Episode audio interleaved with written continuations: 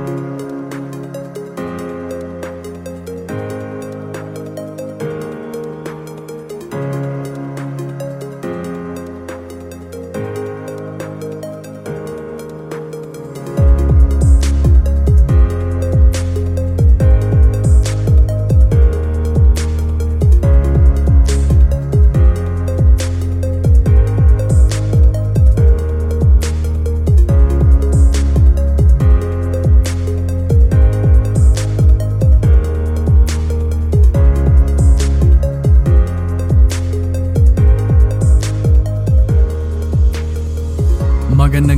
sa inyo lahat. Ako po si Brother Joshua Olivares. Kasama ko po ngayon si Brother Edward Uminga.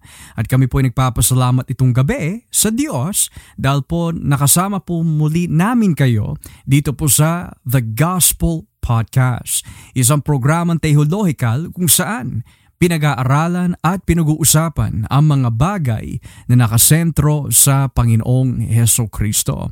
Magandang gabi po sa inyong lahat, ang aming mga taga-subaybay dito po sa The Gospel Podcast at nais ko po batiin ang lahat ng mga kapatiran po dito sa Christ-Centered Worship Church, CCWC, dito po sa Winnipeg, Manitoba, Canada. Pagpalain po kayong lahat mga kapatid sa CCWC at kung lolobin po ng Diyos, kita-kita po tayo bukas sa Birds Hill. Again, kung lolobin po niya for our long weekend fellowship outing. Ikaw ba bayaw, meron ka bang gustong batiin itong gabi? Ah, special shoutout sa ating mga regular na listeners. Ah, alam ko si Ate Filipinas ah, all the way from ah, Hong Kong. Ah, siya ay I mean, I've been looking at our videos here. Lagi siyang nagko-comment eh. With the, how um, this program in, the, in our ministry has blessed her uh, with the knowledge of Christ. Uh, kaya hello po ate. At pati na rin si Isaiah De Castro at uh, Jamar Sevillejo. Uh, if I said that properly. At uh, special shoutout na rin sa ating minamahal na Nanay Leonila uh, who always uh, uh, tunes in. At uh, sa lahat na rin po ng ating mga kapatiran.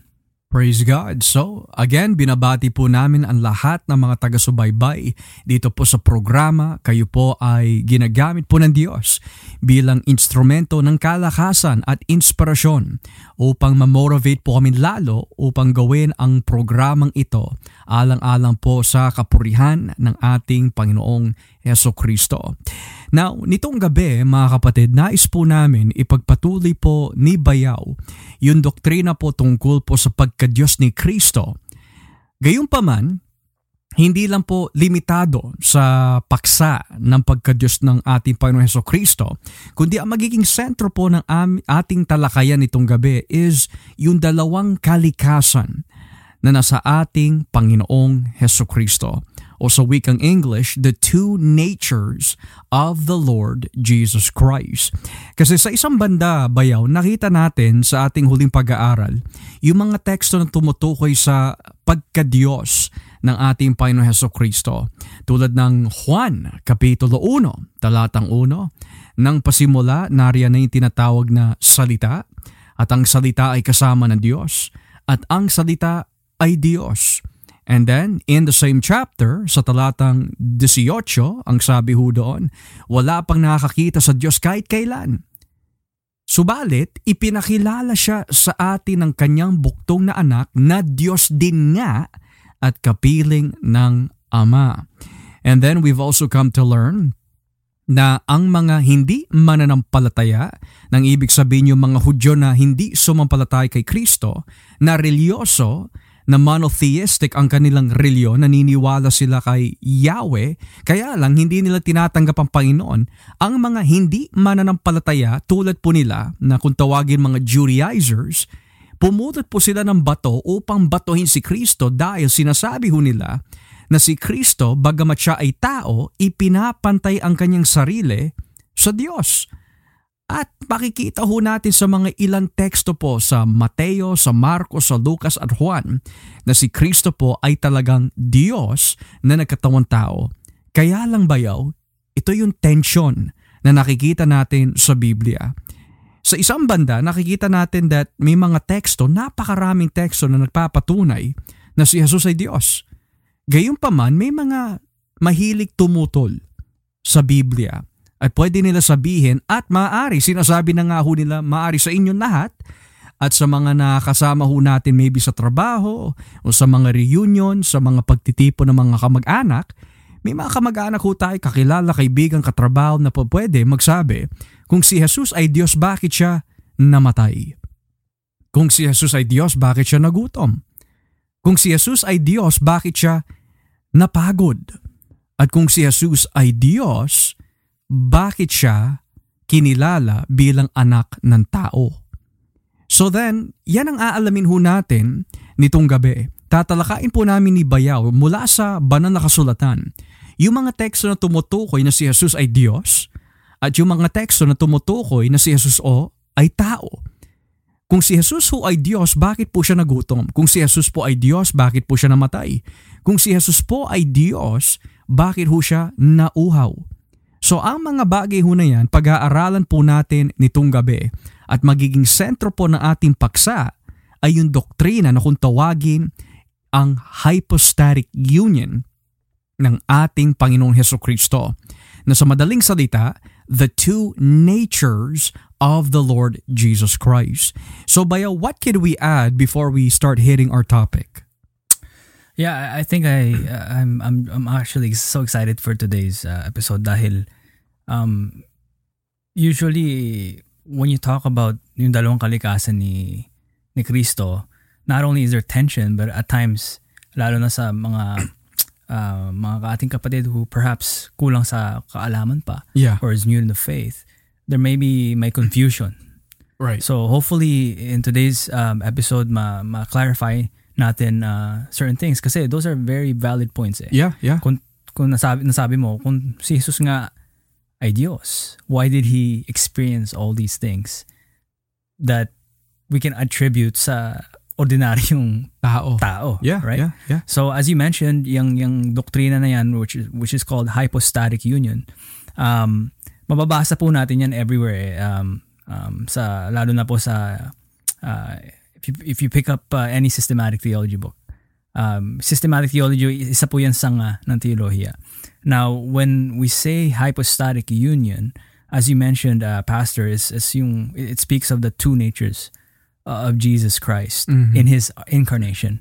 Pag sinabi incarnation, ito yung nagkatawan tao si Kristo. Yes. Um, as we would read sa Juan um, chapter 1 verse 14, nagkatawan tao si, si Jesus. Mhm.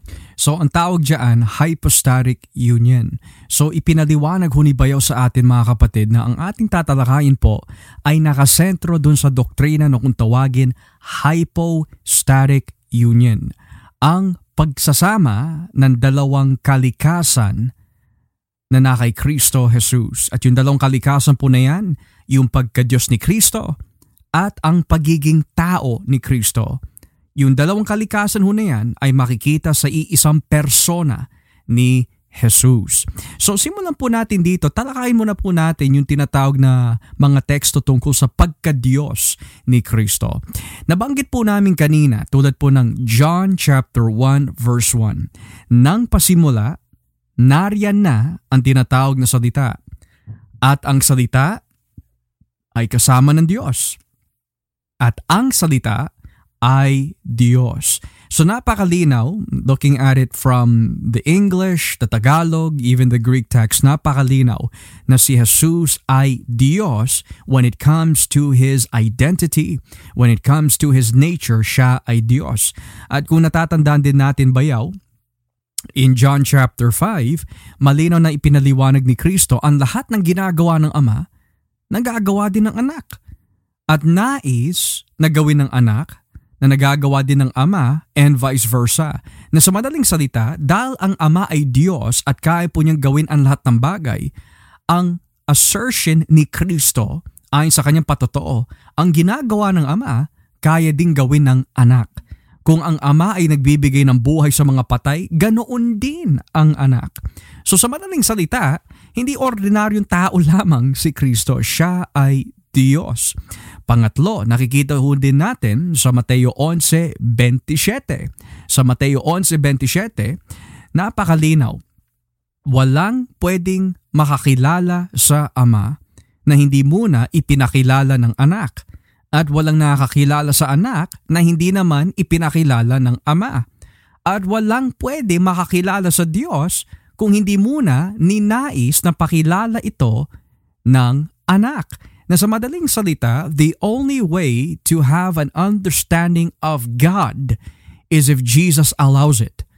So syempre bayaw, this is not the work of an ordinary person. Ito ay Diyos, si Kristo ay Diyos. Thirdly, or fourthly, makikita ho natin in the book of Revelation, malinaw nung nakita po ni Juan itong Panginoong Jesus na ang kanyang balat eh parang dinaan sa apoy. Siya ay lumuhod. At itong Jesus na nakita po ni Juan sa Revelation 1, anong kanyang sinabi? Huwag kang matakot. Ako ang Alpha at ako ang Omega. You'll see that in verses 8 all the way through to verse 18 na malinaw in Revelation 1 verse 8 to 18. The fact that sinabi ni Jesus siya ang Alpha at Omega, teka lang, sa lumang tipan bayaw, sino ba ang first and last that has that claim upon himself? Di ba si Yahweh? So sa madaling salita, si Jesus ay Diyos. Ngayon ito ang katanungan ko kay Bayaw. Let's play, mm, I don't know, magpapanggap ako na ako ay isang uh, kalaban sa pananampalataya. Well, Brother Edward, sinasabi niyo na si Jesus ay Diyos. Well, kung siya ay Diyos, bakit makikita natin sa mga ibang teksto sa Biblia na siya ay nagutom? Siya ay napagod. Siya ay natulog. At nauhaw at umiyak pa. So could you take us through those passages, Bayaw, and kindly give us the the the verses and the exposition of these alleged problematic texts? No, those are very valid points as as you mentioned there, Pastor. Kasi nga, um, now we're transitioning to our topic talaga na although Diyos si Cristo, at the same time, He also is and was truly man or talagang tao siya. As you mentioned, nagutom siya. Makikita natin sa Mateo 21 when um, he was um, on his way back to the city, sabi doon, he was walking with the disciples, nakita nila yung fig tree eh. Mm. Yung kinurse niya yung fig tree. Uh. It says there he was hungry. Wala eh wala siyang nakitang bunga doon sa doon sa fig tree. Therefore, Nagutom. Uh, gutom siya. Kinurse niya pa yung, yung, yung fig tree. Mm. Um, we see in, in John 11.35, Jesus wept. Um, of course, we see that in in many situations, lalo na uh, say at the count of of you know matay si Lazarus. Um, when he got to um, was it Bethany, the town of Bethany, yung nalaman niya, not that he's already omniscient kasi nga Diyos siya. Mm. Pero yung dumating siya doon, nabalitaan niya na napatay na si Lazarus, umiyak siya. Mm-hmm. So, uh, and for example, Mark um, Mark 4 verses 35 uh, to 41. Uh, matter of fact, let's go there. Sa Marcos 4 talatang 35 hanggang uh, 41. Okay. Basahin po natin. Pagpasensyahan niyo po ako medyo on under the weather po ako at uh, hirap po ako magbilang sa Tagalog. so sa uh, versikulong 35 kinab- kinagabihan sinabi ni Jesus sa mga tagasunod niya tumawid kayo sa kabila ng lawa. Mm. Kaya iniwan ng mga tagasunod niya ang mga tao at sumakay na rin sila sa bangkang sinasak, sinakya, sinasakyan ni Jesus. May mga bangkaring sumu, uh, sumunod sa kanila. Habang naglalayag sila, biglang lumakas ang hangin. Uh, hinampas ng malalaking alon ang bangka nila at halos mapuno na ito ng tubig. Si Jesus ay nasa hulihan ng bangka at natutulog ng nakaunan. Mm. Ginising siya ng mga tagasunod niya, Guro, malulunod na tayo. Bali wala lang ba't ito sa inyo? Kaya bumangon si Jesus at pinatigil ang hangin at ang mga alon. Sinabi niya, tigil, kumalma kayo. Tumigil nga ang hangin at kumalma ang dagat. Tinanong niya ang mga tagusunod niya, bakit kayo natatakot? Wala ba kayong pananampalataya sa akin? Takot na takot sila at nag-uusap-usap. Sino ang kaya ang taong ito Mhm. na kahit, kahit ang hangin at ang dagat ay sumusunod, sumusunod sa kanya? So nakalagay doon bayaw, siya ay natutulog. E teka lang, ito ang tutol ko. Halimbawa lang, ang tutol ng iba is this. Well, kung si Kristo ay Diyos, bakit siya natutulog? Di ba nakalagay sa Salmo, nakalagay sa Isaiah chapter 40, kahit kailan hindi napapagod ang Diyos. In Psalms, nakalagay doon, the Lord does not sleep nor slumber. So kung si Jesus ay Diyos at sinasabi ng dumang tipan kahit kailan hindi napapagod o natutulog ang Diyos, kung si Jesus ay Diyos, bakit siya natutulog? I I think it just further proves na talagang nagkatawan tao si Kristo. Mm. Na kung anong ma-experience natin, nagutom tayo, uh, we go through emotions, we, we, we, we get thirsty, tayo inaantok. Mm. Ito'y may experience rin ni Kristo. It only proves na talagang this eternal Son of God in His our incarnation, talagang katawan tao talaga. Napapagod din. Mm. Of course, we're not speaking about yung pagka-Diyos niya. Mhm. Kahit kasi yun, talagang Diyos hindi nagpapahinga, hindi natutulog yan. Yeah. Walang kapaguran. Pero in His humanity, makikita natin, although uh, lalo na if you talagang read natin yung konteksto before and after this, especially before, kasi nga, uh, it's not the hour of Jesus yet, yet eh. Malayo pa eh. So, pag malayo pa yung hour niya na ma- maipako siya, when, when he goes around healing healing uh, healing the sick, um, um, preaching and teaching everywhere he goes, um, ano eh, he wants to, kumbaga, withdraw from the crowd kasi sobrang dami na yung tagasunod niya eh. Kasi nga, yung ba naman ang dami ng miracle na perform nito, ang galing, ang galing uh, mag-preach, so much wisdom. Ah. Talagang curious ang mga tao, gustong, gustong su, uh, sundin, uh, sumunod everywhere he goes. yeah. So, so ang, ang ginawa niya, he withdrew himself, he, went- he, he went ahead of his disciples uh, in his uh, in his boat and um, at uh, sumama din yung kanyang mga disipulo para makalayo. Yun nga lang, natulog si Jesus. Um, we can say in his humanity, after doing all those things, preaching, teaching, healing the sick, siyempre, pagod rin yung katawan. Oh. At uh, ang teksto naman dito, um, kulang sa pananampalataya ang kanyang mga uh, disipulo kasi nga, if they truly believe, at that time, syempre, it's being revealed to them progressively eh, Mhm. na um, protektado sila ng kanilang Panginoon. Biro mo, ginising pa nila si, parang niyugyug pa nila siguro, who Ah, knows. ah. Talagang takot na takot sila eh. Sino naman, sinong hindi matatakot yeah. na parang mal- magsisink na yung yung bangka, Oh. ang lakas ng hangin, yung dagat, ang tataas siguro ng mga wave. I would I would be scared too if if I was in their same situation. Pero nga makikita natin talagang nakatulog si si si Kristo. Kasi nga in speaking of his humanity, talagang normal lang gawin yun ng isang pagod na tao. Mhm. Lalo na back then, walang kotse. Mhm. Lakbay lang sila naglakbay by, by foot a lot of times. So talagang normal lang yun. And It's interesting ba yun, no? Ang madalas na tinututulan ng tao is, dahil ang Diyos ay hindi natutulog, kung si Kristo nga ay talagang Diyos, bakit siya natulog? Eh, wag lang, tao, wag, wag lang po tayo huminto dun sa sinasabi na natulog siya. Ano yung ginawa ni Kristo pagkatapos niya magising? Di ba sinaway niya? So ano magagawa ba natin na sawayin ang ang ah, yung masasamang wind na naranasan ni Kristo? Subukan lang po natin pumunta ho sa dagat at nagkaroon po ng matinding thunderstorm or tsunami. Tignan ho natin kung magagawa na ating pagkatao na sawayin yung tsunami na yon. Hindi ho. Si Kristo lang ang nakakagawa ng ganon. Bakit po? Because it speaks of His nature as a man depending on the power of the Holy Spirit. And why did the Holy Spirit pour out his power on Christ because Jesus is the anointed one.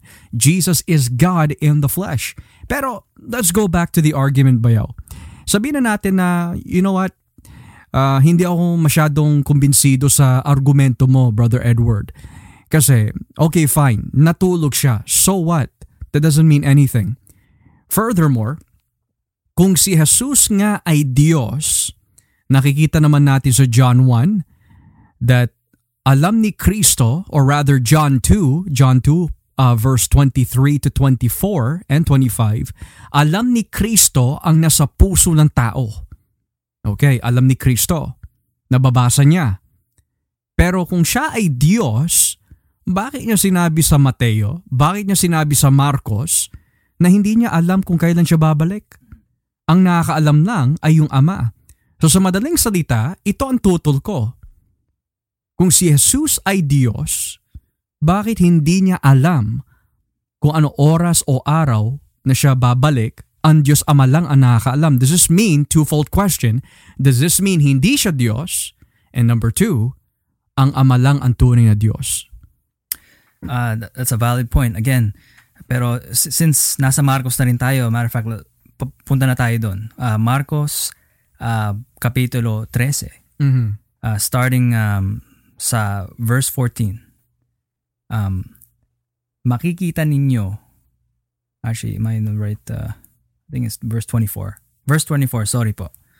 Starting at verse 24, nakalagay po, nakalagay po dito, pagkatapos ng mga araw na iyon, ng matinding kahirapan, magdidilim ang araw, hindi na magliliwanag ang buwan, at mahuhulog ang mga bituin mula sa langit. Ang mga bagay sa kalawakan ay mayayanig at mawawala sa kanila kani-kanilang landas. At makikita nila ako na, na anak ng tao na dumarating mula sa mga, sa mga ulap na taglay ang dakilang kapangyarihan at kaluwalhatian. Ipapadala ko ang aking mga anghel sa lahat ng lugar sa mundo upang tipunin ang aking mga pinili. Unawaan ninyo ang aral na ito mula sa puno ng igos. Uh, kapag nagkakadahon na ang mga sanga nito, alam ninyong malapit na ang tag-init. Ganon din naman, kapag nakita ninyong nangyayari na ang mga sinasabi kong ito sa inyo, malalaman ninyong mala- malapit na akong dumating. Sinasabi ko sa inyo ang totoo. Matutupad ang lahat ng ito bago mawala ang henerasyong ito. Ang langit at ang lupa ay maglalaho, ngunit ang mga salita ko ay mananatili magpakailanman tungkol sa araw o oras ng aking pagpabalik. Walang nakakaalam nito kahit ang mga anghel sa langit o ako mismo na anak ng Diyos. Ang Ama lang ang nakakaalam nito. Mm. So yun ang punto ko. Let's say for example ako ay magpapanggap isang uh, skeptic ng Biblia o skeptic sa pagka-Diyos ni Kristo. Yan ang punto ko. Ang punto ko, kung siya ay talaga Diyos, bakit hindi niya alam kung kailan siya babalik? Um, first, first, first and foremost, I think that's a bad argument straight away kasi nga, before we even get sa verse 32, nung nagsinabi ni Kristo na wala nakakaalam pagbabalik niya, kahit siya mismo hindi niya alam mm. as a son of God. Mm-hmm. Um, eh before nun eh, ano ba yung mga nabasa natin? Oh. He laid out the detail ng mga bagay na mangyayari na malalaman ng tao na malapit na siya dumating. Mm. So it's not like, you know, kung, kung talagang wala siyang alam, how can he then lay out this detail ng mga mga bagay na mangyayari uh, before na kailangan mangyari before he comes. Mm. Right? Pero in speaking of of verse 32, kaya naman nasabi ni Kristo na iyan dahil um, again, in speaking of his humanity, uh, in his incarnation, he is subject sa will of the Father. Exactly. He is yeah. there, he is on earth to do the mission na pagkasugo sa kanya ng ng ama natin na nasa langit. Mm-hmm. Uh, so in his humanity dahil hindi will ng Panginoon, Diyos Ama rather na maihayag ito sa mga tao. Because again, you know, a generation that, that seeks signs is an adulterous generation. Yeah, yeah kumbaga for them it's not for them to know mm. na na kung kailan babalik ang ating Panginoong Hesong Kristo. Secondly, we can say his yung kanyang uh, ikalawang kalikasan na pagiging pagkatao is also at work there dahil syempre ang human nature in a sense is limited. Yeah. And um, not only in this narrative but because uh, he is subject to the will of the Father, in his humanity, he chose to limit himself in a sense na number one, hindi ito talagang will uh, of the triune God na ipahayag ito sa tao kung kailan babalik si Kristo. And number two, um, dahil nga um, he assumed a limited state in his humanity. Speaking of his humanity, talagang um, hindi niya alam in a sense kasi nga tao siya. Mm. If that makes sense. It's interesting, Bayaw, because I want to be careful with this, no? So, sa kanyang pagiging tao, para mapatunay na siya nga ay talagang nagkatawan tao, may mga bagay ho na makikita sa kanya na nagpapatunay sa kanyang pagiging tao tulad ng siya'y mapagod, siya'y natulog, siya'y nagutom, siya'y nauhaw.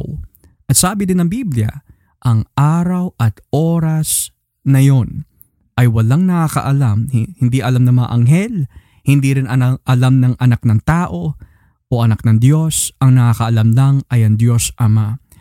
So then, can we say that para lang mapatunayan ng Biblia, ng triune God, na itong Mesias ay talagang nagkatawan tao, may mga limits na makikita tayo sa kanyang buhay na hindi natin masasabi na porket may limits, eh hindi na siya Diyos. Because at the end of the day, mga kapatid, this is what we need to understand. Dito pumapasok yung sinasabi po namin kanina ni, ni Bayaw, there are tensions in the Bible na makikita natin siya ay Diyos, napakalinaw nun. Pero in the same New Testament narrative, nakikita din natin na natulog si Kristo, napagod si Kristo, namatay si Kristo.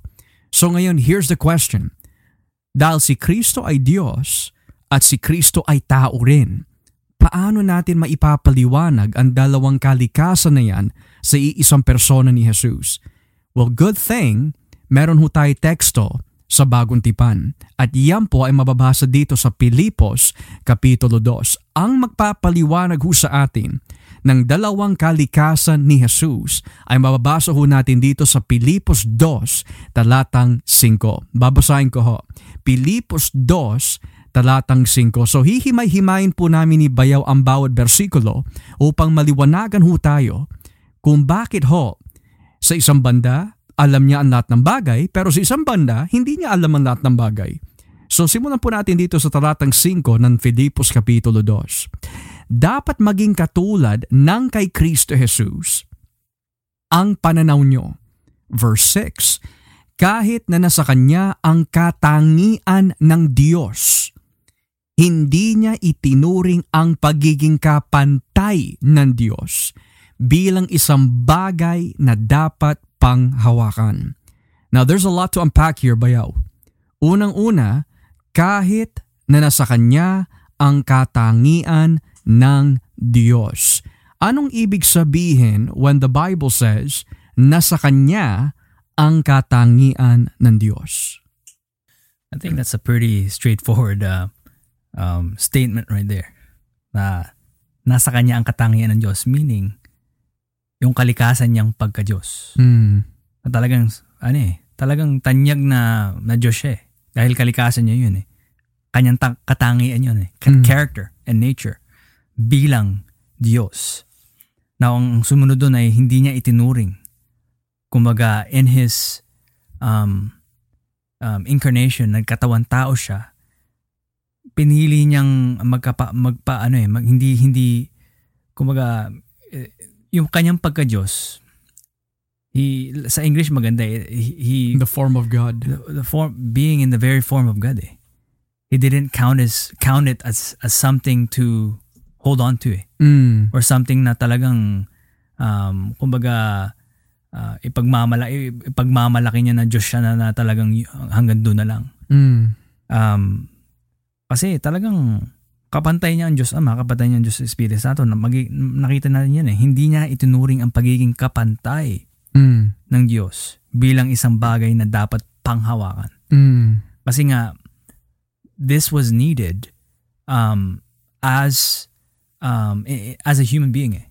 As a human being. At mababasa natin yan sa verse 7. Sa halip ibinaba niya Mm. ng lubusan ng sarili niya sa pamamagitan ng pag-aanyong alipin. Mm. Ano ba isang alipin? Tao, parang tao lang talaga. Form of a slave, form of a servant. Uh, yun ang nabanggit yon. Kasi, uh, kasi just just to just to mention then contextually, ang tema ng Pilipos is is is about the partnership of the gospel. Now, we will never be successful as a body of Christ in in, in laboring for the gospel without humility. Exactly, yeah. And who is who has exemplified the greatest form ng pagiging pagkababa or humility. We find that nowhere else than in the in the person and the life of Jesus Christ. Yeah. Na kahit Diyos siya, hindi niya yun itinuring. Hindi niya itinuring yung kanyang pagiging kapantay sa Diyos Ama, Diyos Espiritu Santo bilang isang bagay na dapat Panghawakan. panghawakan. Mm. Pero sa halip, verse 7, ibinaba niya ah, niya ang kanyang sarili. So, y- yun ang konteksto nito. It's interesting, Bayo, that you mentioned that kasi eh, itong, itong teksto po na ito from verses 5 hanggang 11, ito po yung mga tinatawag po ng mga theologians, the Carmen Christi. Kapag sinabi po yung salitang Carmen Christi, it means isang hymno para kay Kristo or a hymn to Christ. Now, anong ibig sabihin po nun, hymn to Christ? It means, ayon po sa mga theologians, kung itong verses 6 to 11 ah, sa tekstong Griego ay nasa anyo na parang isang hymno, ang pinapahiwatig po nito mga kapatid, at least in the context of the early church was that ito po ay isang hymno na inaawit ng mga Kristiyano nung panahon po na yon na kilalang kilala nila Pablo at alam na alam posible ng mga ibang apostol yung hymno na yan at inaawit po ito kay Kristo at ang content ng awit po na ito o hymno is that si Kristo ay Diyos. Kaya nga sinabi hymn to Christ or Carmen Christi isang hymno tungkol sa pagka-Diyos ni Kristo pero ipinaliwanag kumbaga yung, yung dinaan o pinagdaanan rather ni Jesus. Bira mo nakalagay doon ba yun? Sa English, tama yung sinabi mo, who although existing in the form of God. That means, yan yung original na anyo ni Kristo. Di ba sabi sa John, nagkatawan tao ang salita. So ang tanong doon eh, ano ba si Kristo bago siya nagkatawan tao? Yan ang pinapaliwanag ni Pablo, who although existing in the form of God, which means ang Diyos ay Espiritu. Yun ang form niya eh. Ang Diyos ay Espiritu, He is eternal, hindi siya nagbabago, He is self-sufficient, He is all-knowing, all-powerful, etc. etc. Yan ang original na anyo ni Kristo. So sabi ni Bayaw kanina, bagamat siya po ay nasa anyo ng pagiging Diyos in the sense of He has the form of God, ngunit He did not regard equality with God a thing to be grasped. Now here's my question, Bayaw, no? Madalas, madalas nasasabi ng tao, okay, si Kristo ay Diyos na nagkatawang tao. Si Kristo ay nagtagumpay laban kay Satanas. Si Kristo, sinaway niya yung alon, sinaway niya ang masasamang espiritu, sinaway niya ang maraming bagay, pero nandaya si Kristo. Bakit nandaya si Kristo? Tutol nila. Nandaya siya kasi siya sa kanyang pagiging tao, ginamit niya ang kanyang pagiging Diyos. And that's unfair. Kasi kung siya ay tao nga, bakit niya ginamit ang kanyang kapangyarihan bilang Diyos? Eh kung tayo nga bilang mga tao, wala tayong ganong klaseng kapangyarihan. So, Jesus cheated. What can you say about that? I don't think that's a fair statement. Mm. Dahil, if we are to say that, that, that Jesus talagang cheated, first of all, as as God, you think he would need to cheat if he ha- Mm. if he is all powerful? Mm. If he, he could have chosen na bumaba from heaven Mm. to earth in a in the form of, of, of man Mm. or not, but obviously to fulfill his prophecy, he had to he had to um, come in in the form of, of flesh. Yeah. He could have chosen to do that straight up as as a man, like a grown man, but why a baby? Mm. Sa uh, Luke 2:52 mababasa natin, Jesus increased in wisdom and in, and in stature and favor with God and man. So, just like any other child who grows up, naranasan yung lumaki, natuto, right? So, can we really say he cheated when he mm. went through The process the of process humanity. of, of humanity Yeah. na talagang growing up. So, Oh. he was in a sense dependent to his human father and, and mother growing up. Syempre, for sustenance, for um, you know, you know, teaching, lalo na when, when they would make trips in Jerusalem um, um, and they would be in the synagogue. um, hanggang sa paglaki ni Kristo. Mhm. Like just like any other kid. At yung pagiging kapor- ah, karpentero niya. Yeah. Yeah. So, and and and did he really cheat when you know he allowed himself to be crucified by mere creatures who supposedly nilikha niya lahat ng bagay. Oo. Nilikha niya mga to. Mm. Why would he Can we really call that cheating? When he allows himself, obviously, kasi nga, he humbled himself eh. Nagpakababa siya eh. Yung ba namang Diyos ka, pero iaalam mo na may pako ka sa krus para mapatay, ipatay Oo. ka, tadyakan ka, duraan ka, Traitor rin ka pa. traidorin ka pa. Oo. Can we really say he cheated? Mm. Or is it purposeful na lahat ng bagay ng mga ito had to take place? Mhm. Dahil yun ang plano of the, the, the Trinity, the Triune Godhead, even before the foundations of the world. Ito na ang plano ng Diyos, Ama, Diyos, Anak, Diyos, Espiritu Santo para mapakita not only His glory, but mapakita that He saves. Mm. Na He has made a people from Himself na although fell into sin, um, noon pa man, nakaplanado na na il- maililigtas ang mga ito. Tsaka is interesting ba yun, no? Yung ganong klaseng tutol na nandaya si Jesus, tama yung sinabi mo eh, nandaya si Jesus, yung tutol nila, nandaya daw si Jesus dahil ginamit niya ang kanyang kapangyarihan bilang Diyos sa kanyang pagiging tao. Not only is that an outrageous statement, it's a false statement. Hindi totoo yun. Yes, nakikita natin sinaway ni Kristo ang mga demonyo. Ah, nagtagumpay siya sa kanyang um, temptation trial, so on to speak, nung nakaharap niya si Satanas sa disyerto. Ngayon, ang tutol ng iba, ginamit daw ni Kristo ang kanyang sariling pagiging Diyos para magtagumpay bilang tao. That is not what the Bible teaches. Now, the reason why we do not teach or believe na si Kristo ay nandaya o ginamit niya ang kanyang pagiging Diyos sa pamagitan ng kanyang pagiging tao upang magtagumpay laban kay Satanas is because kung totoo man ho yun, ano na lang papel ng Espiritu Santo? Bakit pa bumaba ang Espiritu Santo kay Kristo sa Jordan River nung siya'y binautismohan kung gagamitin din lang naman ni Kristo ang kanyang kapangyarihan bilang Diyos? That's, that's a great point, Pastor. Kasi nga, makikita natin, in, if, if I'm not mistaken, every, almost every gospel account has yung detalye na talagang um, binautismohan siya at makikita natin, like a dove, bumaba ang Holy Spirit sa kanya. And we can see throughout his life, um, in his ministry, he relied upon the power of the Holy Spirit. Exactly. Dahil yeah. tao rin siya eh Exactly. right? And, and and and not only the Holy Spirit, why would he pray constantly to the Father na um, matulungan siya? Mm. Matulungan siya. If if kung talagang Diyos siya, kaya niya nang gawin niya lahat niyan. Yeah. But why did he submit to the Father? Why did he rely sa sa, sa power of the Holy Spirit? Kung dad, kaya naman pala niya dayain kasi nga Diyos rin naman siya eh. No. Kasi nga kasama yan sa pagiging pagka um, alipin niya. Sa kanyang pagka uh, binaba niya ang kanyang sarili.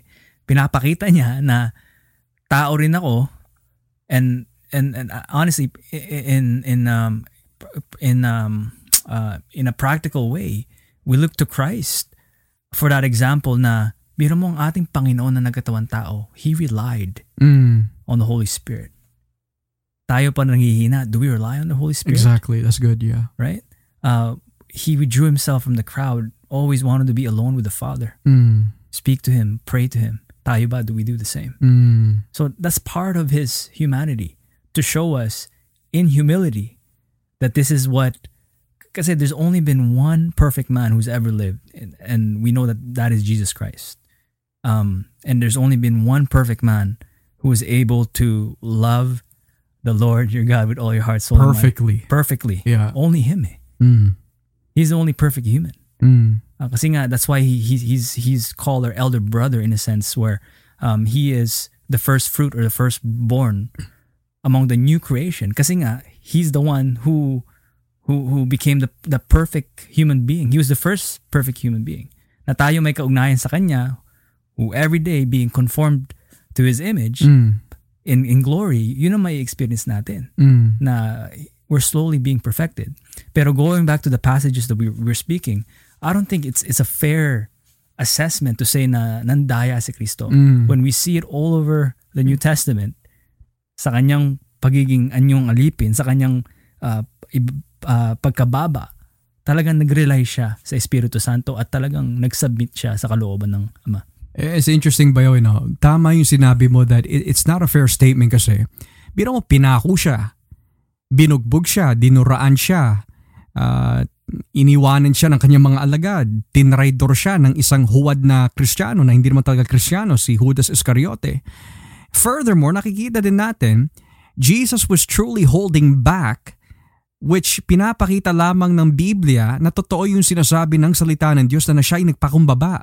Sa anong paraan? Unang-una, sabi ni Kristo in the Gospel of Matthew very clearly, Do you not know that I can call upon 70, uh, that was it, 72 legions of angels, yung nabanggit niya doon.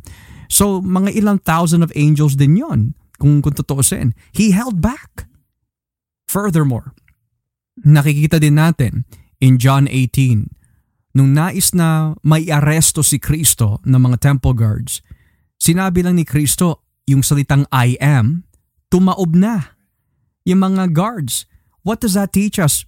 At any time, may pwedeng at kayang gawin si Jesus if he wanted to pero hindi niya ginamit ang kanyang pagiging Diyos upang magtagumpay sa mga tukso na dumaan sa kanyang buhay o mga testings na dumaan sa kanyang buhay dahil bumaba ang Espiritu Santo dahil si Kristo ay nagkatawan tao at hindi ginamit ni Kristo ang kanyang kapangyarihan bilang Diyos dahil sa kanyang pagiging tao, dumipende ho siya 100% sa Espiritu Santo. Yan yung binabanggit kanina ni Bayaw dito sa Pilipos 2.6 tung sabihin, hindi niya itinuring ang kanyang sarili uh, or rather hindi niya itinuring ang pagiging kapantay ng Diyos bilang isang bagay na dapat panghawakan ano yun ba mga bagay na hindi na dapat panghawakan? It means hindi ginamit ni Kristo ang kanyang pagiging Diyos, bagamat siya ay Diyos.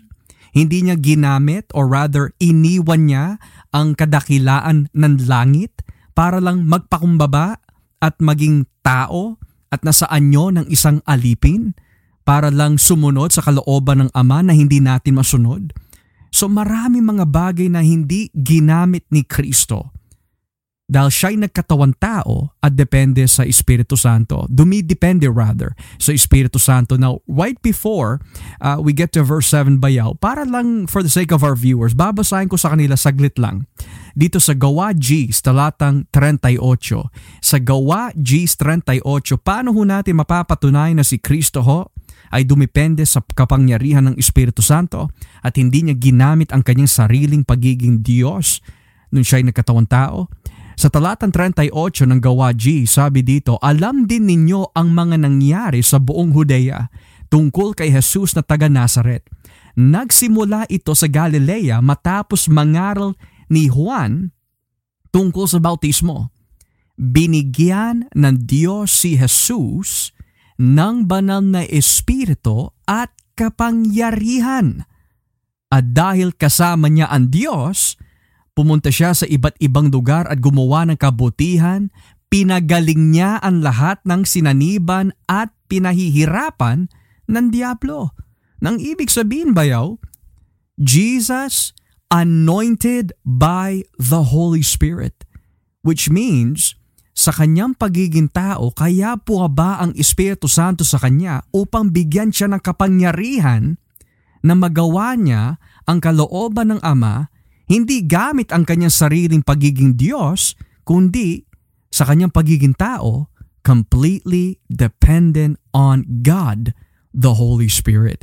To which you said in a pastoral form, ang itinuturo ng buhay ni Kristo nung siya'y nagkatawan tao, dependent on the Holy Spirit is that kaya madalas tinuturo ng bagong tipan, we need to walk in the Spirit.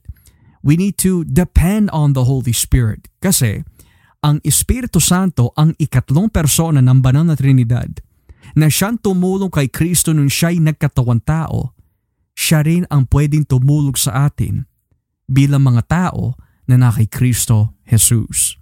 Now let's go back to verse 7 ng Pilipos 2. Sa Pilipos 2 talatang 7, anong nakalagay diyan bayaw? Filipos 2, talatang 7. Sa halip ibinaba niya ng lubusan ang sarili niya sa pamamagitan ng pag-aanyong alipin. Naging tao siya tulad natin. Sa wikang English, but emptied himself by taking the form of a slave by being made in the likeness of men. Now, this is controversial bayaw. Kasi yung salitang ibinaba niya, okay, yung word na binaba sa wikang Tagalog, yan yung translation dyan eh. Ibinaba niya ang kanyang sarili. Which can also be understood as uh, he uh, put himself in such a very low position. Pero dito, ang ginamit is not the word down, right? Ang ginamit dito is the word emptied. Na sa Tagalog, what what is what is the simple Tagalog word for empty? Parang uh, Empty, parang pangit naman at sali na inubos uh, inubos o, o kumbaga o tinanggal. tinanggal or something like that. Oh. So dito nakalagay sa English, but emptied himself by taking the form of a slave. Now, ibibigay ko yung historical na theological uh, katuruan na nanggaling sa mga German scholars that are liberal in their theology. And after I explain this bayaw, kindly explain to our people why this form of theology is wrong. So, yung binabanggit ko po na theology mga kapatid na nagmula sa mga German liberal scholars na ito ay kung tawagin po the kinetic theory or the kenosis theory. Now, yung salitang kenotic or yung word na kenosis na teoridad, nakuha po itong salitang kenotic or kenosis sa wikang Griego kung saan uh, nakalagay po dito sa Philippians 2.7 but emptied himself. Sa wikang Griego, ang nakalagay ho, ala he auton e kenosin morphen dulu labon. Yung salitang ekenosin, which is the word emptied, dyan po nakuha yung salitang kenotic or kenosis.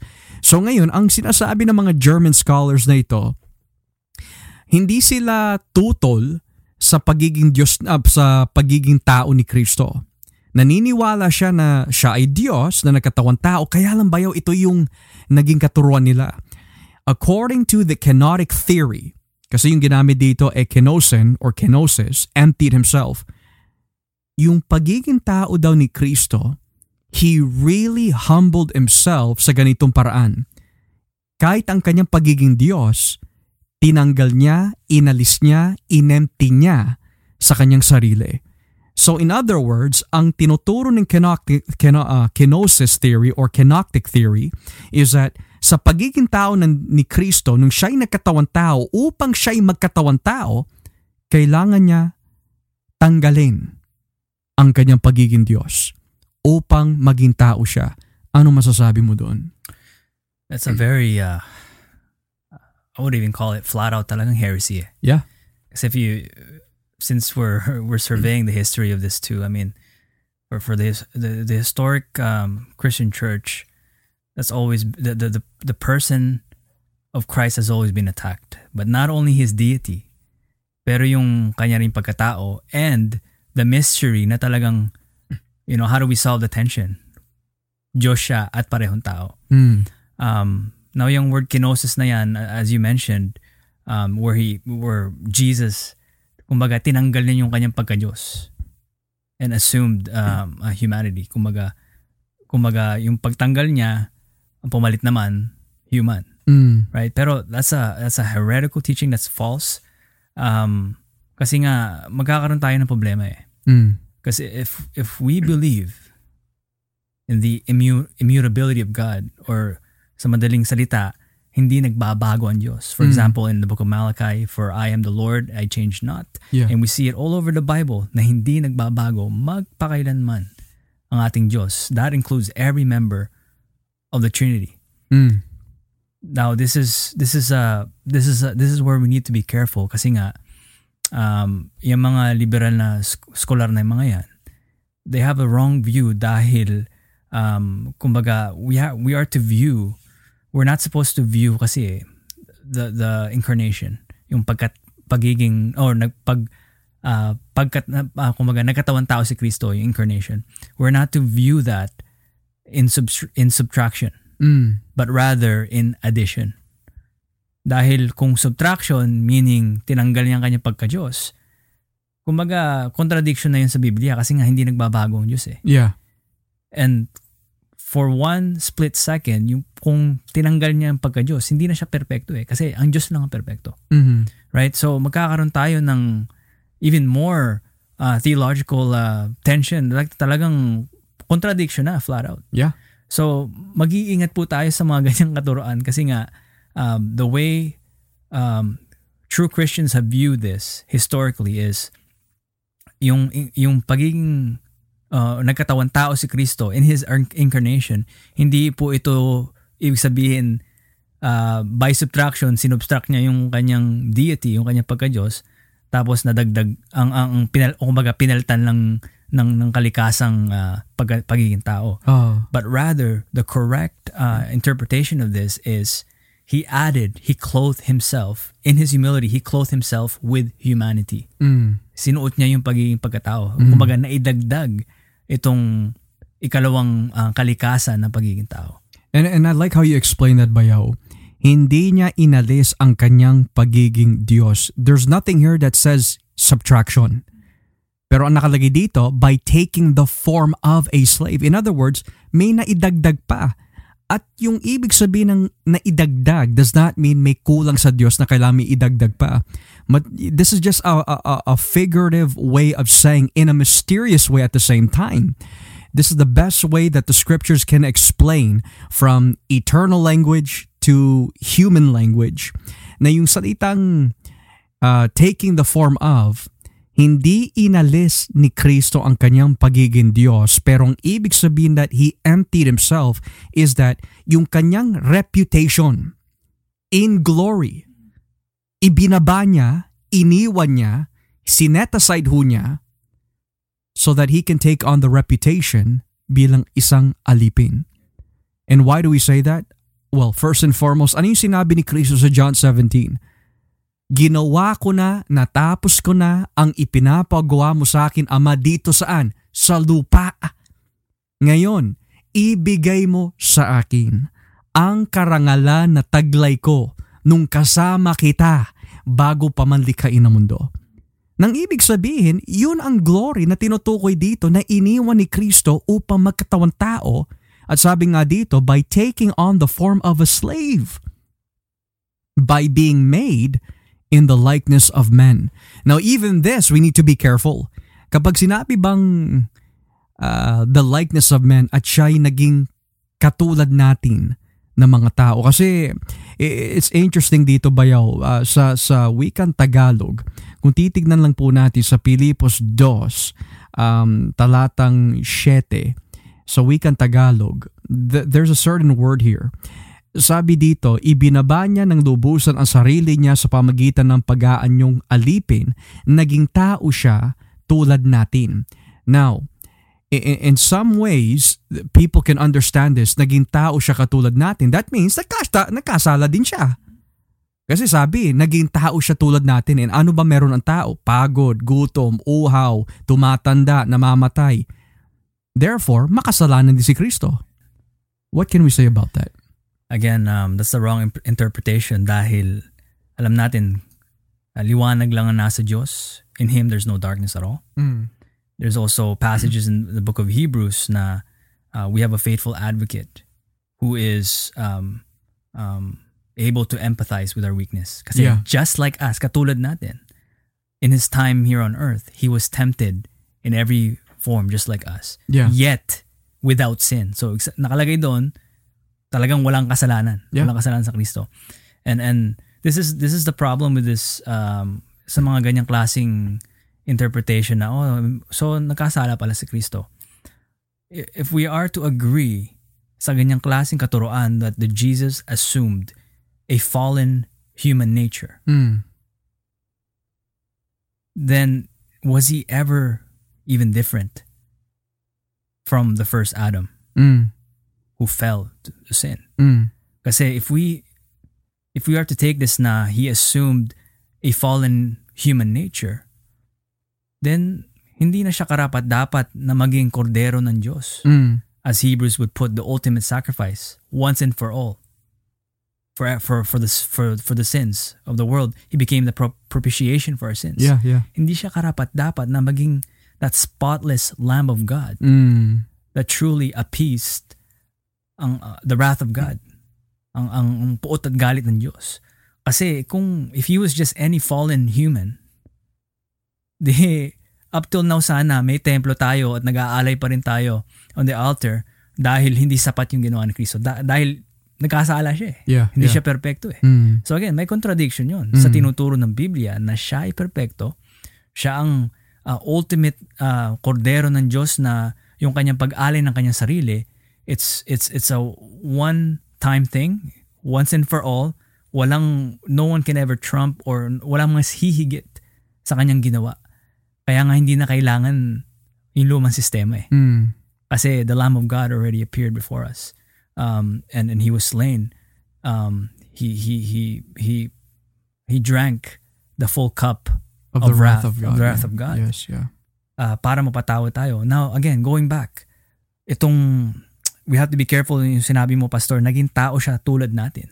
We are not to interpret this na makasalanan tayo, therefore makasalanan Makasalanan, si yeah, Kristo. yeah. Naging, naging tao lang siya kasi nga, as we mentioned earlier, kahit sinong ordinaryong tao, napapagod, inaantok, umiiyak, nagugutom, um, um, At namamatay. at namamatay, which he did, kasi nga na- na-establish na sa Biblia at na-mention mo rin kanina, Pastor, ang Diyos ay Espiritu eh. mm. So, for Christ to do His mission, kung kailangan niya mamatay, being Mm. the Lamb of God, kung if He remained in His uh, estado before His incarnation, which means Espiritu lang siya, paano, paano siya mamamatay? Mm. Imposible. Exactly. So he needed um, um, to be in the form of, of, of man or slave or flesh. And it's interesting, karagdagan din dito, Bayo, tama yung sinabi mo eh. Now, pwede din natin idagdag. Well, taka lang. Di ba, kaya naman namamatay ang tao ay dahil makasalanan sila. This is what makes Jesus different, mga kapatid, and I want us to listen very carefully to this. Hindi namatay si Kristo dahil siya'y makasalanan. Ang sabi ng Biblia, may kapangyarihan siya to give His life voluntarily at may kapangyarihan din ho siya to raise it up again na sa madaling salita, in wikang English, it simply means, no one takes my life from me. I give my life for the sheep. I willingly give my life for the sheep. Nang ibig sabihin, may sariling pa siya si Kristo. Kung kailan niya ibibigay ang kanyang buhay. At may kapangyarihan din po siya na buhayin din ang kanyang sarili from the dead. That's interesting that you mentioned that, Pastor, kasi makikita natin lalo sa talaga sa sa sa New Testament na usually yung pagka-resurrect ni Kristo is usually attributed to oh um, he was raised from the dead By the Father. by Father or even the Spirit. yeah, yeah. Pero minention mo lang may kapangyarihan si Kristo para gawin 'yon. Mm. I mean, he was part of that work na, you know, na na-resurrect siya. Pero, we can say also, na talagang hindi siya dumepende sa, hindi siya nagmayabang na, eh, kaya ko naman erase ang aking sarili. He's just stating facts na talagang Diyos siya. Yeah. Pero dahil tao siya, at ang mission niya ay um, to submit to the will of the Father, na siya ang aako ng kaparusahan of the fallen humanity. Siya ang magiging, uh, uh, kumbaga, kapalit or substitute natin, substitutionary atonement Mm. um, to be to be a, a pro- propitiation for our sins. Tsaka ano, bayaw eh. Kung namatay man si Kristo, which He did, He died as a man. But as God, He lives forever.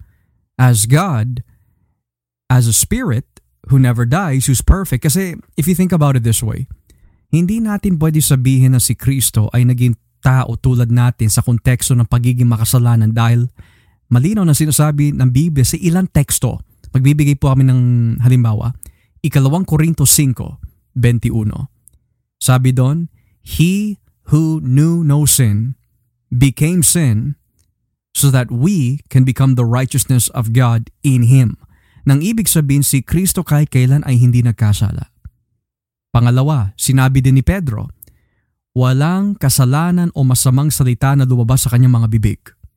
Napakalinaw niyan. Pangatlo, nabanggit na ni Bayaw kung si Jesus nga ay makasalanan tulad natin, edi nasira na yung mensahe ng aklat ng Hebrews. How is he better than Moses? Kung si Moses nagkasala at makasalanan din si Kristo, how is Jesus better? How is Jesus better than the priest? How is Jesus better than any of those guys? Kung si Kristo ay nagkasala, ang punto ho dito mga kapatid, when the Bible says in Philippians 2.7, being made in the likeness of men, it means sa kanyang pagiging Diyos, hindi niya ginamit ang kanyang mga pribileho bilang Diyos. Yan yung emptied himself na kung tawagin.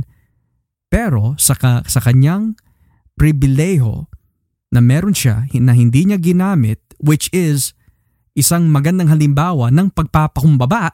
Kasi kapag sinabi bayaw pagpapakumbaba, may abilidad ka, may access ka, meron kang something na pwede mong gamitin pero hindi mo ginamit. So kung, kung si Kristo mga kapatid ay tao lamang, paano yun magiging pribileho na you know, what what is it does he does he have that he needs to be humbled by kung at the very beginning tao lang siya. The point is, siya ay Diyos And in his state of humility, which means sa kanyang pagiging Diyos, hindi niya ginamit ang kanyang pagiging Diyos, hindi niya itinuring yung kanyang pagiging kapantay ng Diyos bilang isang bagay na dapat panghawakan, kundi nagkatawan tao siya, nag-anyong alipin, kasi the word alipin na ginamit dito. This echoes yung sinasabi sa book of Isaiah concerning about the suffering slave ni Yahweh. Isaiah 52, Isaiah 53. Yan po ay tinatawag ng mga Isaiah theologians the servant song or the slave song na tumutukoy sa Mesiyas na maghihirap siya, mamamatay siya, etc. etc. Ngayon, ito ang kagandahan. Pagdating natin dito bayo sa talatang 8 ng Filipos Kapitulo 2, ano nakalagay dyan? At sa pagiging tao niya, nagpakumbaba siya at naging masunurin sa Diyos hanggang sa kamatayan, maging sa kamatayan sa krus. Being found in appearance as a man. So inulit na sa talatang 7, siya ay nagkatawang tao tulad o siya ay naging tao tulad natin. And then sa talatang 8, being found in appearance as a man na nagpapatunay, naging tao talaga si Jesus. He humbled himself by becoming obedient to the point of death, even death on a cross. Now, he, here's something where uh, I, I find to be very difficult, even in my mind, Bayo. And that is, nakikita natin yung dalawang kalikasan ni Kristo. Siya ay tunay na Diyos, pero siya din ay tunay na tao. Paano nagsama ang tunay na Diyos na kalikasan at ang tunay na tao na kalikasan sa iisang persona ng Panginoon Heso Kristo kasi if He is fully God, which He is, kasi kapag sinabi fully God, siya ay walang iba kundi Diyos lang. Pero sa isang banda, He is also fully man. At kapag sinabi yung terminong fully man, walang pwedeng pumasok doon kundi tao lang kasi that's all that He is. He's only fully man. So, bakit natin ginagamit yung salitang tunay na Diyos at tunay na tao. Kasi, I think it was R.C. Sproul who, who said it once. Na he doesn't really like yung terminong fully, fully. Kumbaga, may pwedeng magkulang o pwedeng sa per- perfection ng full, may pwede pang maidagdag. Mm. But rather, dahil Jesus, kung paano siya naihiyag sa Biblia, is talagang in one person, dalawang kalikasan. Mm. We'd rather much call him truly God and truly man because they're both facts. They're both truth. Mysterious facts. Mysterious facts and mysterious truth. I, I believe uh, no one could ever fathom fully, Mm. have a full grasp of how can this truly happen. Mm. Pero kasi nabanggit rin sa, for example, sa John chapter 1 verse 14. Mm. this word that became flesh dwelt among us. Yeah. He cannot dwell among his own creation, Mm. kundi siya magkakatawan tatawan tao in a sense na in a re- relational aspect. And not only that, um, sa Biblia din sinasabi na uh, through one man lumaganap ang kamatayan. But through Christ, nagkaroon ng buhay. Mm. At di lang buhay, but buhay, walang, buhay na walang hanggan. Mm. So we needed a new head in the new covenant Yeah. because our old, our first head, our first representative in of humanity messed it all up. The Yeah. first Adam. Yeah. To which Jesus, I, I think it, it may have been in, in First Corinthians or even in Romans 5.12 where hinantu, hinantulad siya na parang si Adan. Mm. Or in, in other, in other, The um, last Adam. the last Adam or the second Adam. Mm. Kasi nga, humanity needed a new representative. Mm. And that new representative had to be perfect. So obviously only God is perfect. But for a fallen humanity na kailangan mailigtas, kailangan ma-restore, kailangan ma-restore yung uh, pagiging uh, um, kumbaga perfect uh, um, image bearers natin as as as as his creation. Mm. For them to be fully redeemed, kailangan yung magre-represent din to a fallen humanity ay tao din. To which Christ, imbis na tayo yung cursed, He became that curse for us. Mm. Ba sabi sa Biblia, cursed is he who, who hangs from the tree. Mm. Sino ba na ipako sa krus? Si Kristo. Yeah. Hindi yeah. mo maipapako ang, Ang- Diyos na spirito Oh. lang. Hindi pwede eh. Yeah. Pero dahil this was set in stone before the foundations of the world, talagang ito ng planado of the Trinity na ganito sa ganitong par- paraan um, maililigtas ang tao. But not only that, dito sa ganitong paraan na talagang everyone, uh, every person of the Trinity will be glorified. Yeah. Yeah. Um, ito yung kinahitan na eh. And also to to fulfill uh, Old Testament prophecy. Yeah. I feel like that's that's one thing that's overlooked nabanggit mo sa, sa Isaiah. It needed to happen. And in Hebrews 2 verse 10, it is fitting uh, by him and uh, that whom, whom all things are I think made na the him while he is bringing many sons to glory. You know, that hope is found, that salvation is found or or is is met through the suffering of this servant na, Yeah. na sinugo ng ng Diyos Mm-hmm. like God remaining in his eternal state in a sense na spirito lang siya, hindi siya pwede mag-suffer eh. Yeah. Pero dahil naging katulad niya sa atin, pwedeng masaktan ng physical na katawan. Pwedeng mamatay as you mentioned. All for the fact na kailangan um, um, magkaroon ng um, alay para sa ating mga makasalanan na tao. Ah, kumbaga, dati, pinapatay yung mga tupa or lamb or goats, you know, kung mga animals. Si, si Kristo, kailangan ng, siya naman ang inalay sa, Mm. sa, sa bagong tipan.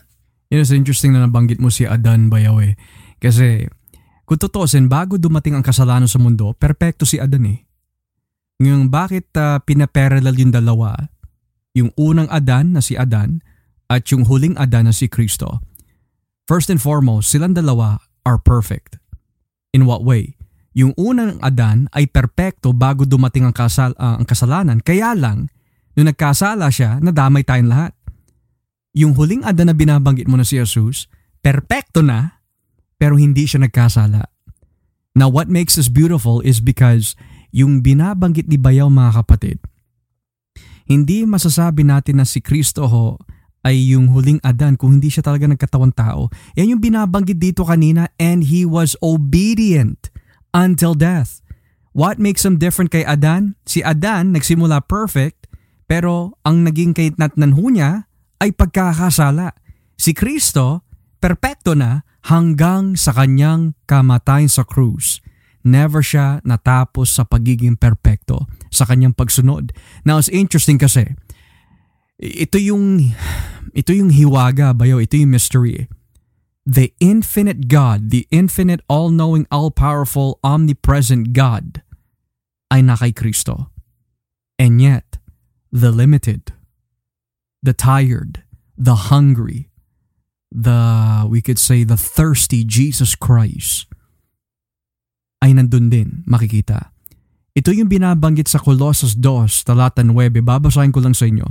Colossus 2.9, Kaya, huwag kayong padadala dahil ang kapuspusan ng Diyos ay nananahan sa katawan ni Kristo.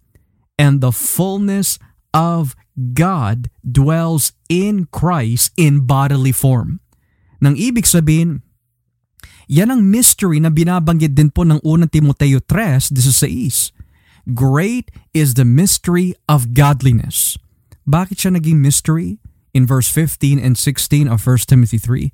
Kasi hindi natin makakomprehend, magagrasp or fathom how yung infinite God and the real humanity of Jesus ay nagsama sa iisang persona ni Jesus. And I don't think that none of us will be able to explain that perfectly. We can never fathom that.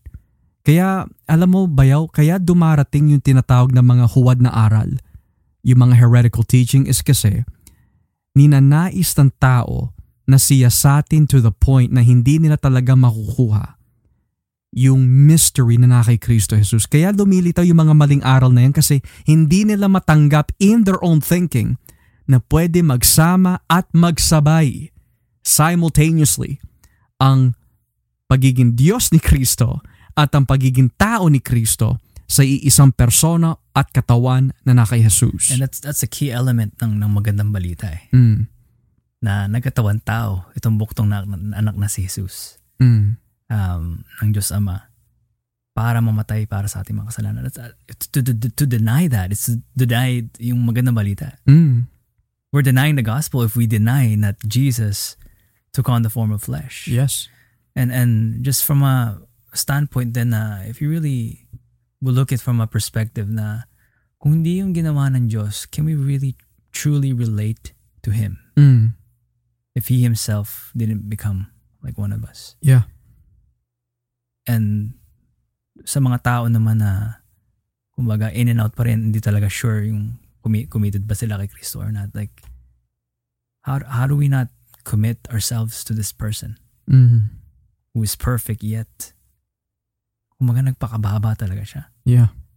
to dwe- dwell among us to become like one of his creatures Mm. created from you know, mere, mere- from mere dust talagang sino ba tayo napakarumi nating mga nilalang Yeah. and to that level hindi sa nagkasala siya pero to that level na nagpakababa ang ating Panginoon to that point how do we not surrender our lives to him Yeah. Yeah. um, there's no greater example Kaya yung sabihin natin, bayaw, na hindi naman ako nagkasala. Kung ganoon, kung totoo man ho yun, unang-una sinasabi ng Biblia, ginagawa mo sinungaling ang Diyos. Pangalawa, dinadaya mo ang iyong sarili kapag sinabi mo hindi ka nagkasala. Dahil kung totoo man hindi ka nagkasala, bakit pa pinlano ng Diyos Ama, Diyos Anak, Diyos Espiritu Santo bago pamalikin ng mundo upang isugo at magkatawang tao ang ikalawang persona ng Trinidad para mamatay sa krus. At ito pa yung sinasabi ng Biblia bayaw. Sa Pilipos 2.8 nakalagay, He humbled himself by becoming obedient to the point of death, even death on the cross. Yung salitang obedient, naging masunurin siya hanggang sa kamatayan, hanggang sa kanyang kamatayan sa krus. Bakit ginamit yung salitang masunurin? Dahil si Adan at ang lahat ng mga angkan ni Adan, which is us, hindi natin magawang sumunod perfectly sa batas ng Diyos. At ano po ang kabayaran ng paglabag sa utos ng Diyos? Kamatayan. Pero ang ginawa nitong Kristo sa kanyang pagiging tao, dependent on the Holy Spirit, bagamat siya ay Diyos pero hindi niya ginamit ang kanyang pagiging Diyos upang maging masunurin, ang sabi ng Biblia, He became obedient. Obedient to who? To God the Father. Nang ibig sabihin, sinunod niya, tinupad niya, ginawa niya ang mga bagay, lahat ng bagay na hindi natin magawa.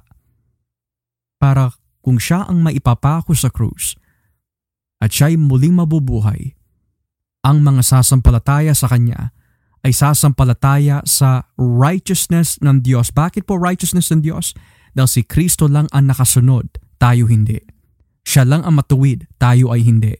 Kaya kung tayo ay sasampalataya sa Kanya, sabi ng Biblia sa Roma 8, And God sent His Son in the likeness of sinful flesh, so that in the likeness of sinful flesh may condemn sin in the flesh. Nang ibig sabihin, sa kanyang pagiging tao, sa kanyang pagiging masunuri sa batas ng Diyos na hindi natin masunod, yun ang paraan ng Diyos para tayo maligtas at pati na rin para tayo ay makasunod sa utos ng Diyos. Pero hindi apart from God, but in Christ Jesus through the power of the Holy Spirit.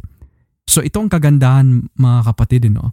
sa talatang 6 hanggang 8 ng Pilipos 2, yung tinatawag na state of humiliation. Pero bayaw, to wrap things up, what happens in verse 9 to 11 ng Filipos 2? Kung ang talatang 6 hanggang 8 ay tinatawag yung estado ng pagpapakumbaba ni Kristo. At ano naman yung estado na tinutukoy dito sa talatang 9 hanggang 11? Basahin po natin. Kaya naman itinaas siyang lubos ng Diyos at binigyan ng titulong higit sa lahat ng titulo. Mm. Upang ang lahat ng nasa langit at lupa at nasa ilalim ng lupa ay luluhod sa pagsamba sa Kanya Mm. at kikilalanin ng lahat na si Yesu Kristo ang Panginoon sa ikapupuri ng Diyos Ama. Mm. So ito naman yung state of um, exaltation.